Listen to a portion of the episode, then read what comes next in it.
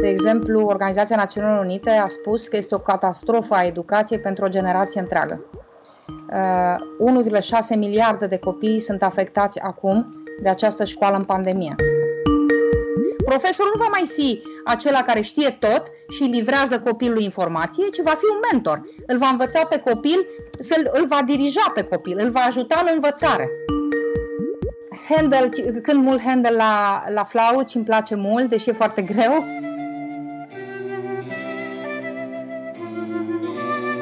Bună ziua tuturor! Numele meu este Ionuț Ancuțescu și sunt jurnalist New Money. Invitata celui de-al 14-lea episod din seria podcast de criză este Măriuca Talpeș, cofondatoare Software și Bitdefender, unul dintre cele mai cunoscute branduri românești pe plan global. Nu vom insista pe povestea sa de viață și de business, întrucât sunt ultra cunoscute publicului larg. În discuția ce urmează ne interesează expertiza Măriucăi Talpeș în ceea ce privește sistemul de educație. Bună ziua! Pentru a avea un punct de plecare, putem spune că școala online era privită o alternativă foarte îndepărtată în timp sau altfel spus o chestiune inutilă pe termen scurt. Pandemia a transformat-o însă într-o prioritate națională. Întrebarea este cum credeți că poate să devină funcțională toată povestea asta? Că deocamdată nu e. Uh, întâi uh, aș vrea să punem într-un context mai larg și să spun că presiu- schimbarea asta majoră pe care pandemia a adus-o e valabilă în lumea întreagă. Și există și niște afirmații foarte puternice pe care instituții internaționale le-au făcut vara aceasta. De exemplu, Organizația Națiunilor Unite a spus că este o catastrofă a educației pentru o generație întreagă. 1,6 miliarde de copii sunt afectați acum de această școală în pandemie. Uh, legat de școala online, chiar OECD anunța tot vara asta că au beneficiat de școală la distanță și școală digitală înainte de pandemie doar 60% de co- din copiii țărilor care sunt membre OECD. Asta înseamnă că și în toate țările OECD doar 40% din copii au putut sau au avut de-a face cu învățarea la distanță sau învățarea digitală. Uh, deci problema e foarte, foarte largă și când vorbim de catastrofă, uh, e măsurată inclusiv economic. Deci OECD-ul, reprezentanții OECD-ului au măsurat ce a însemnat, ce va însemna pentru generațiile care acum sunt în școală, cele trei luni, martie-iunie, în care nu s-a făcut școală, școlile au fost închise sau s-a făcut foarte puțin. Uh, și Eric Hanușek și cu echipa dânsului au măsurat cât va pierde economia țărilor care au închis școlile în perioada în care acești copii vor fi în economie. Vor pierde, uh, am notat eu aici, 1,5 uh, din PIB-ul acelei țări în fiecare an, pe perioada cât acești copii vor fi uh, în economie.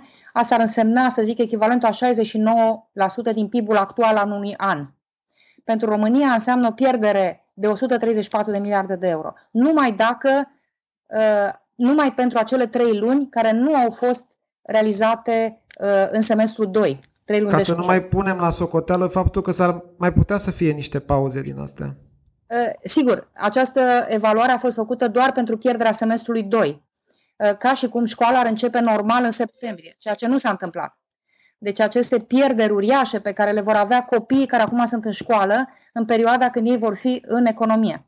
Deci țările vor pierde enorm. Și evident și copiii care vor fi uh, atunci angajați. Uh, mai sunt încă două uh, evaluări internaționale și mi-ar place să vi le spun acum. Uh, unu, un, uh, o evaluare făcută de o instituție, o universitate americană, spune așa că dacă uh, a măsurat impactul vacanței școlare de șase luni asupra uh, a ceea ce a învățat copilul, uh, uh, pardon, o vacanță școlară de trei luni, asupra ce a învățat copilul în anul școlar trecut. Această pierdere, pentru că vacanța e lungă, era estimată cu aproape jumătate din anul școlar. Dacă adăugăm la cele trei luni de vacanță încă trei luni de pandemie, martie-iunie, facem șase luni aproape de vacanță, care echivalează aproape cu un întreg an școlar. Pentru că primul semestru nu a fost aprofundat și fixat în semestrul 2. El nu a apucat să fie fixat în semestrul 2 și atunci pierderea pentru copiii care n-au făcut școală în martie-iunie este aproape de un an școlar. Cum, o altă se poate, plan... Scuzați-mă, cum se, pot, cum se poate calcula în bani această pierdere? Că am văzut că ați dat exemple cu impactul asupra PIB-ului. Este o, problema rămânerii în urmă în perioada școlară înseamnă că compet- aceste competențe care ar trebui să le câștige pe perioada școlară se vor transforma în productivitate mai mică. De fapt, nu ai competențele în perioada școlară, vei fi productiv mai, cu mai, vei avea productivitate mai mică. Și de acolo și Înțeles. veniturile tale, PIB-ul țării și veniturile celui care pierde un an școlar, există estimări și ce înseamnă pentru un copil să piardă un an școlar. Cred că în echivalentul uh, pentru România, cred că estima la 70.000 de euro pe perioada cât el este uh, uh, angajat. Dacă nu greșesc, dar trebuie să verific cifra asta. Uh, o altă doamnă estimată da. de curând, Michelle Kaffenberger o cheamă, uh, ce înseamnă să rămâi în urmă și să nu recuperezi o materie pentru un copil mic, să zic, de clasa a treia. Deci dacă la clasa a treia ai pierderi pe care nu le recuperezi în clasa a patra, uh, pe termen lung, când copilul își termină ciclul școlar obligatoriu, deci până la clasa 10 trei din patru copii ori vor părăsi școala, ori nu vor mai putea să țină ritmul cu, vor intra într-o spirală a rămânelor în urmă și nu va face pas, nu vor putea ține pasul cu materia care li se predă. Deci, remedierea pentru ceea ce a fost în semestru 2 și cu atât mai mult că apare și acum, din păcate, școli care nu țin pasul cu predarea, cu ritmul predării și a învățării, este enorm. Și dacă nu se face remedierea, e foarte greu să recuperezi mai târziu. Chiar avem o întrebare. Credeți că prăpastia între, între copiii mai slabi și copiii mai buni, care existau oricum, se va adânci și mai tare? Da, sunt două, sunt două după părerea mea, adânciri. Uh, prima este a copiilor care uh, nu au situație financiară bună acasă, uh, deci cu resurse financiare mici și care și în martie-iunie, dar și acum, din păcate, nu au cu ce să se conecteze la școala online. Ori nu au internet acasă, ori nu au un device, ori împart, dacă au un telefon, cu frățiorii lui sau cu părinții, de se bat pe un device, care o fi el, telefon sau tabletă. Uh, școala online pentru ei este mult, mult mai mică sau aproape inexistentă decât a celor care sunt uh, cu dotare acasă. Asta pe de-o parte. Pe de altă parte, mai este o groapă mare. Este uh, diferența între copiii care sunt elevii unor profesori care se adaptează repede, profesori foarte buni și creativi, care acum au, au trecut repede la metode noi de a lucra cu ei la distanță și cei care nu se adaptează sunt profesorii care uh, au dificultăți de adaptare și poate că și în urmă uh, nu erau uh, foarte buni, cum să zic, nu reușeau să-i atragă pe copii către materia lor nu reușeau nici la clasă să facă lucrul ăsta, dar acum la distanță este și mai greu și atunci prăpastia între copii care sunt la un profesor bun și copiii care sunt la un profesor care are dificultăți acum, este va fi mult mai mare. Deci sunt două cauze pentru care prăpastia se va adânci, clar. Apropo de prăpăstii, uh, școala, școlile private s-au mișcat totuși mai repede și mai eficient în, uh, în această schimbare majoră. Credeți că școala privată va câștiga mai mult teren și mai mult teren în detrimentul celei publice? Um, o să vă explic de ce cred că școlile private nu au un cotro. În primul rând, ele sunt, uh, uh, sunt școli private, deci ele trebuie să-și câștige clienții. Sunt obligate să supraviețuiască doar dacă copiii din școlile lor merg înainte și măsoară acel progres și evident că trebuie să dovedească că copiii nu rămân în urmă, țin pasul cu materia și performează. Uh, altfel își pierd clienții. Adică ei, uh, școlile private sunt ca într-o economie de piață, trebuie să facă aceste măsurători, să dovedească clienților lor că totul merge bine. Deci s-au adaptat imediat, evident, și cu tehnologia, și cu la distanță, tot, uh, tot calendarul școlar, orarul școlar se ține, pentru că nu au încotro, ele doar așa merg înainte. Școlile private, în schimb, de stat, nu, nu au această presiune deloc Uh, și uh, că merge școala, că nu merge școala, nu există măsurători. Uh, există... Merge, merge și așa. Merge și așa, din păcate. Acum să știți că există câteva lucruri bune. Evident, o să vă zic și cele care nu sunt așa bune. Partea bună este că părinții s-au apropiat de școală. Asta este clar. Au înțeles ce înseamnă școala copilului, s-a apropiat de, de ce învață copilul la școală și de profesori. Uh, acolo unde directorul unei școli este un lider și știe ce înseamnă managementul școlar, chiar și în zone rurale am găsit directori extraordinar de deschiși care au făcut tot orarul, deci acolo merge bric, merg brici toate orele, chiar dacă copiii uh, sunt în zone defavorizate, au știut să doteze, să caute resurse, să doteze acei copii și toți copiii fac orele și toate orele se țin, inclusiv cele de muzică, de sport, de arte, deci așa zis materiile uh, cenușărese, să zic, din păcate, uh, toate orele se țin, deci acolo unde ai un manager lider, este disciplina și totul se întâmplă perfect. Uh, există o autonomie obținută acum și de școli și de profesori. Cu alte cuvinte, ne, ne fiind acel ajutor uh, mult așteptat din partea Ministerului, deci instituțiile uh, ierarhii superioare nu au ajutat atât cât își doreau de un profesor, au fost lăsați oarecum singuri, dar asta e și o parte bună, că acum se vede cine se mișcă, cine uh, își joacă rolul corect și cine mai așteaptă, uh, mă rog, o salvare din partea guvernului. S-a tot vorbit de necesitatea unei reforme majore în sistemul de educație, ca și în celelalte sisteme de învățământ și așa, de sănătate și așa mai departe. Credeți că pandemia este un bun prilej pentru a accelera această reformă? Uh, eu cred, eu sper, sper că așa va fi. Acum, la nivel mondial, uh, sunt cărți care au uh, apărut deja în piață de, anii trecut, de anul trecut, că educația în lume a intrat în a patra revoluție. A treia revoluție a fost odată cu apariția tiparului și a epocii industriale. Acum suntem în a patra revoluție a educației și pandemia a accelerat lucrul ăsta. Este foarte clar. Uh, ce o să se întâmple dacă vom reuși? Eu sper că da și vreau să dau niște argumente. Uh, odată, în general, uh, revoluțiile, schimbările majore nu se fac de către guverne. Uh, cel puțin în industria IT de unde suntem noi și dacă ne uităm să zic la uh, industria inovativă din Silicon Valley să zic, acolo guvernul creează condițiile ca companiile să facă inovarea. Și atunci eu cred că și în România inovarea a început de la firul ierbii. Deci există acei profesori inovatori și pandemia a ajutat să scoată la lumină acest potențial foarte mare pe care România îl are și toate țările l-au. Acei profesori inovatori valoroși care până acum au fost ținuși și ascunși. Deci acum dânsii și uh, sigur am să mă laud un pic și cu proiectul Merito, deci proiectul Merito asta și dorește să îi descopere pe acest profesor valoros, să se cunoască între ei, uh, să se simtă o forță și să le cree în cadru să influențeze și să ajute pe ceilalți profesori. Că orice transformare, uh, chiar dacă știți, uh, mai spun o dată, orice transformare într-o industrie are loc după o curbă Uh, orice adoptare a unei schimbări are loc după o curbă a adopției.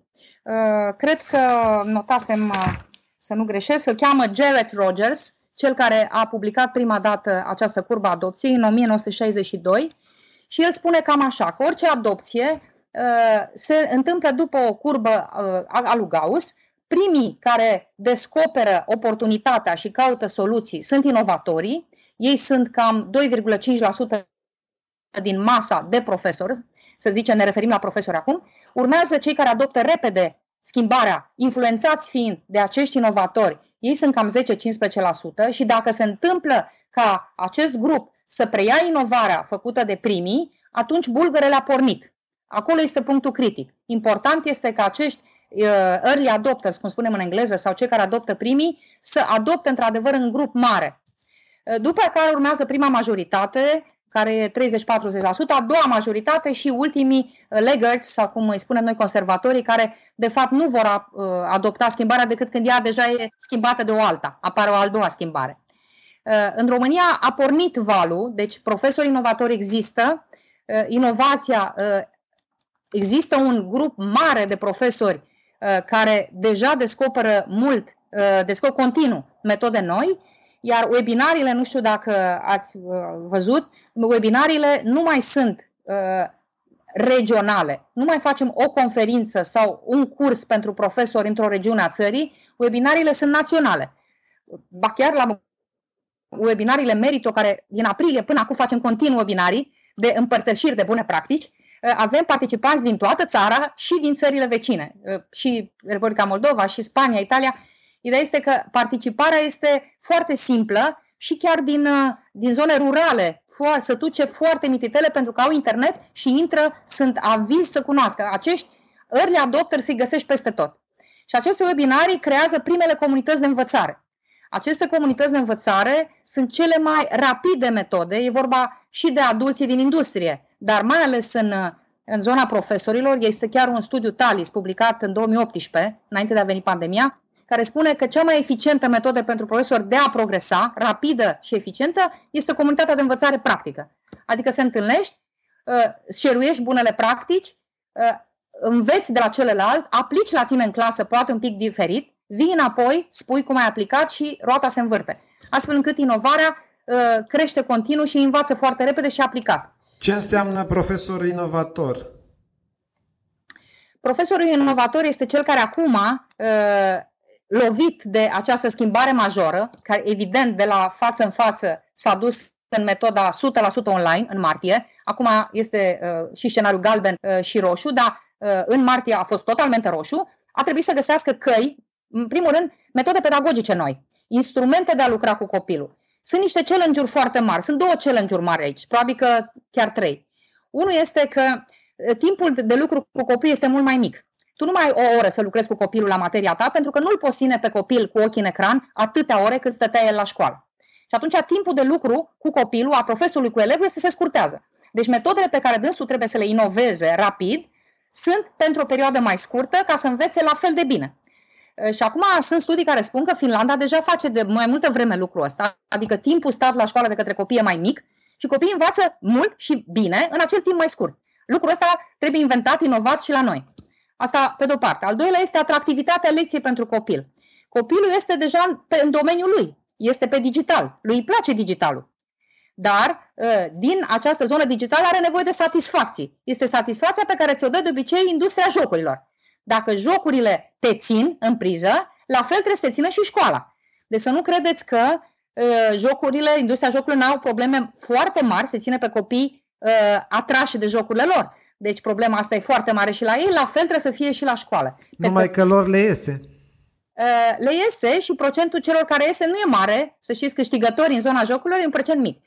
Da, nu avem voie să spunem că școala nu e plăcută copiilor. Trebuie să găsești calea prin care școala devine plăcută copiilor și ești pe terenul lor acum. Deci trebuie să inovezi ca să le placă lor. Asta înseamnă că ce am descoperit eu discutând cu profesorii din comunitatea Merito este că foarte mult s-a dus educația către film, animație, joc, uh, interacțiune uh, foarte rapidă cu copilul și foarte practică.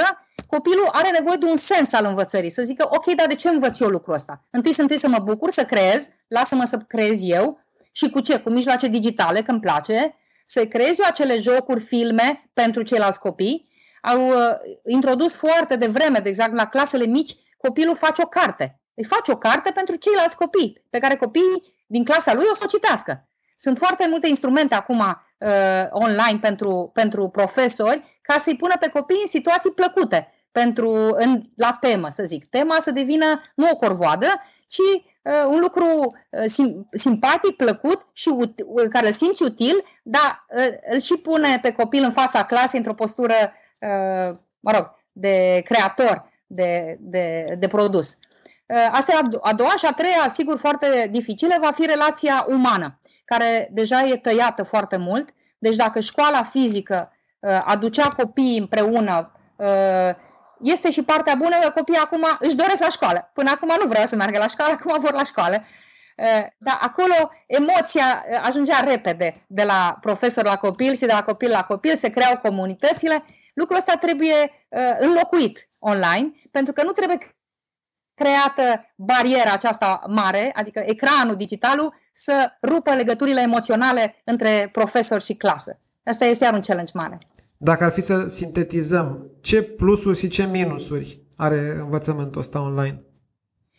Ehm, eu cred că după ce va termina pandemia, o, bu- o bună parte din ce inovăm acum și descoperim va rămâne în sistem. Eu deja lucrez, eh, discut cu profesorii mei care au zis eh, Măriuca, dacă mă întorc la clasă și nu o să am nicio problemă de scenariu galben și roșu, voi păstra tabla digitală voi păstra tabletele și telefoanele la copii, îi voi împărți pe grupuri Știți că în Zoom se pot face camere de lucru, îi voi împărți în camere de lucru și voi lucra digital cu ei. Pentru că sunt multe lucruri care în digital pot să le fac și față în față cu, creionul la, cu creta pe tablă nu pot să le fac. Adică sunt foarte multe lucruri uh, plăcute pentru copii și foarte utile profesorului care îl pun, îi pun pe copii să lucreze împreună și într-un mediu plăcut. Deci vor, vor păstra, mi-a zis acum, deci vreau să zic că e discuție proaspătă și suntem în octombrie, la început de an școlar, a zis eu nu o să, uh, n-o să uh, părăsesc aceste metode chiar dacă mă duc la școală. Deci e clar că uh, și mai sunt uh, încă două lucruri. Unul este că copilul își va învăța, va învăța să învețe singur. Își va stăpâni el ritmul de învățare. Ăsta este poate unul dintre cele mai mari câștiguri. Învățarea va fi foarte uh, uh, personalizată pentru fiecare copil. Profesorul nu mai duce înainte o clasă, ci duce înainte copil cu copil, în ritmul lui. Fiecare copil o să își răspundă de ritmul lui. Își ia învățarea în propriile mâini. El știe că învață un pic dimineața, dar și după amiază, dar și seara, pentru că învățarea se produce oricând, și formal și informal. Profesorul nu va mai fi acela care știe tot și livrează copilului informație, ci va fi un mentor. Îl va învăța pe copil, îl va dirija pe copil, îl va ajuta în învățare, să-și creeze și să-și uh, urmeze propriul ritm de învățare. El va deveni un mentor. Nu vor mai învăța pentru note, pentru examene, mergem înainte cu toată clasa. Nu, fiecare copil va avea ritmul lui și profesorul îi va fi mentor. Uh, și asta e un mare, cel, unul dintre cele mai mari câștiguri. Și, și la capitolul pierderi?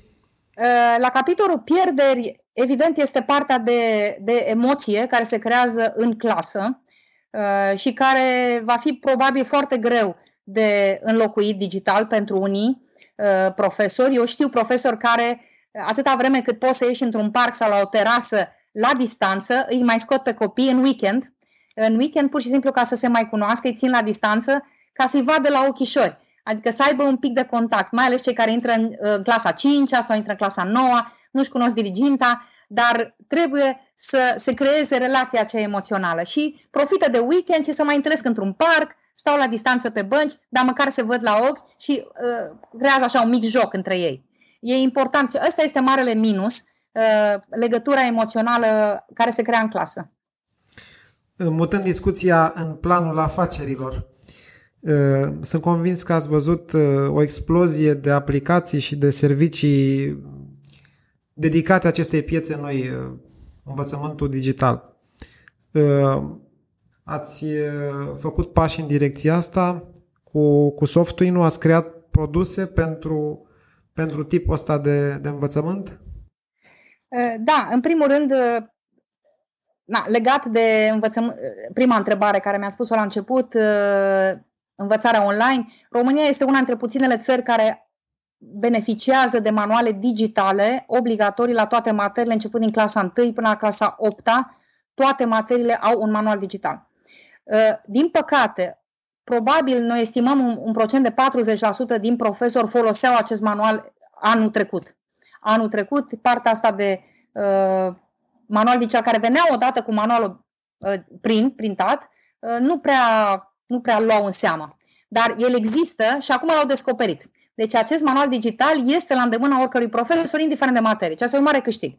Noi avem mai multe platforme de învățare pe care în martie le-am pus uh, for free uh, pentru toți profesorii, toți copiii, uh, ca să fie o folosire uh, oricât de de am bogată a lor și oricând au și nevoie, între timp le îmbunătățim și orientarea noastră este să ajutăm și profesorul de data asta, dacă inițial le gândeam mai mult pentru elev, pentru a completa, să zic, învățarea de la clasă acasă, atunci unde are nevoie, acum le gândim ca un ajutor real al profesorului, lucru pe care anul trecut nu-l gândeam. Și una din aplicații, gândim mai multe, două urmează să le lansăm Uh, peste o lună. Una din ele am lansat-o deja și vă pot povesti. Uh, o cheamă Agerio. Uh, este o aplicație mobile, deci este pe device-uri și se adresează acelor părinți care simt că copilul a rămas în urmă, la matematică deocamdată, dar o să mergem și pe alte materii, și nu mai îl mai poate ajuta, pentru că devine matematica grea, nu mai poate și are nevoie copilul de ajutor la distanță. Și prin Agerio noi oferim acel profesor la distanță pentru ajutor rapid. 15 minute, 20 de minute ai un flash de pregătire când ai nevoie, poate să fie o pregătire continuă ca un fel de pregătire de după ore, sau la o nevoie, ai dat de greu, nu înțelegi, mama uh, și tata nu te pot ajuta, atunci ai acest profesor oricând la dispoziție. Deci uh, cheamă Agerio și o... Și asta este gratuită? Nu, este prima ședință gratuită doar. Prima Înțeles. întâlnire cu profesor este gratuită, după care poți să-ți alegi orice profesor vrei, ți-a plăcut un profesor, rămâi cu acela, uh, poți să ceri ce profesor vrei. Este o plată deocamdată cu fiecare întâlnire. Fiecare întâlnire are un cost, da. Am înțeles. Uh, au venit către dumneavoastră tineri cu startup-uri interesante pe zona asta să ceară finanțare? Uh, nu. Uh, discutând și cu Florin, mai degrabă în zona de inteligență artificială au fost startup-urile care ne-au cerut ajutor. Nu pot să spun că e o schimbare mai mare decât anul trecut. Deci, este cam la fel, dar în zona de inteligență artificială, da, au fost mai mult mai multe... Apropiindu-ne de finalul discuției noastre, ca să mai încălzim un pic atmosfera spre sfârșit, am un set de întrebări foarte directe de la care aștept uh, răspunsuri scurte și sincere. Este vorba de chestionarul lui Proust, revista Vanity Fair face chestia asta. Dacă nu ați fi dumneavoastră, cine ați vrea să fiți?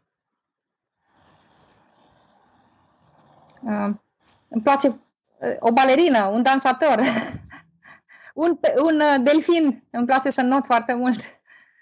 Ce vă deranjează cel mai mult la ceilalți? Uh, nesinceritatea, lucrurile ascunse. Ce vă deranjează cel mai mult la dumneavoastră? Că nu iau decizii rapide. Care e cea mai mare realizare? Copiii mei și familia. Care e cel mai mare eșec? Mm. Cred că toate eșecurile le văd uh, ca un, un, un pas spre înainte. Sunt multe eșecuri în, într-o carieră de antreprenor. Uh, probabil că n-am stat destul cu copiii mei în copilărie. Cred că asta, asta îmi reproșez tot timpul cu asta. Care e personalitatea istorică cu care vă identificați cel mai tare?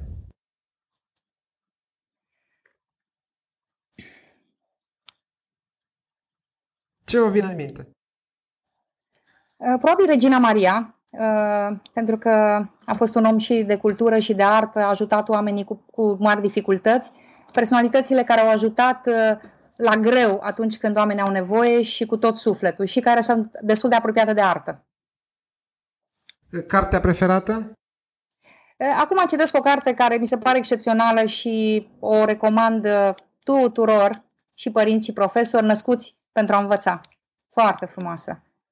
E o incursiune în sisteme de educație din toată lumea care au succes, de la bebeluși până la copii mai mărișori, ă, cum învață nativ copilul și cum școala trebuie să se plieze pe așa cum funcționează creierul, cum vor generațiile care acum se nasc să învețe, care va fi școala secolului 21. Ă, este excepțională. Și muzica preferată? Uh, îmi plac două instrumente pentru că încerc să cânt la ele. Îmi place foarte mult pianul și flautul uh, și muzica clasică foarte mult, evident. Un uh, compozitor, un, un artist anume? Păi, uh, Handel, când mult Handel la, la flaut și îmi place mult, deși e foarte... Uh, Beethoven, uh, când încerc niște sonate de Beethoven la pian și este, uh, sunt uh, minunate. Nu, nu pot să zic, toți uh, compozitorii clasici uh, sunt, sunt foarte, foarte... Bineînțeles că îmi place foarte muzica românească și încerc să o duc și la flaut, să cânt doine, balade. Am colecții întregi de cântece populare culese și pe care le cânt în loc de fluier, fluierașul, îl duc în, în instrument cult, să zic, la flaut, dar este minunat. Îmi place foarte mult muzica românească și multe hituri, nu știu, Ierusalema. Jerusalema, ikayalami, ilondoloze. Și acum chiar ultima întrebare, nu pot să mă abțin. Mai faceți dansuri? Da. Da. Mai aveți timp? Uh, e un timp pe care ți-l faci. Uh, dansul pentru noi e obligatoriu. Uh, pe lângă faptul că ne place enorm și mie și lui Florin, ne ține sănătoși, ne bine dispune, a intrat în viața noastră și în ritmul zilnic, aproape așa cum e mâncarea, dormitul, ieșit în parc, e obligatoriu. Și cum v-ați descurcat în pandemie? Am dansat în casă, în apartamentul nostru, am eliberat sufrageria și am început orele chiar din prima săptămână de pandemie. Le-am zis antrenorilor noștri, testați pe noi orele la distanță și după aia poate reușiți și cu ceilalți. Și așa au făcut, ne-au făcut coregrafii, am început întâi timid, așa cu niște exerciții, să zic mai degrabă de uh, încălzire, după care am făcut mici coregrafii în sufragerie aici și a fost bine. Când s-au deschis sălile, am început să mergem atunci când șala e goală, când nu e nimeni, cu mască, cu precauții multe, dar profităm că încă sunt deschise sălile să mergem la, la sala de dans. Da. Dans plăcut în continuare. Mulțumesc, mulțumesc mult de tot. Mulțumesc, asta a fost.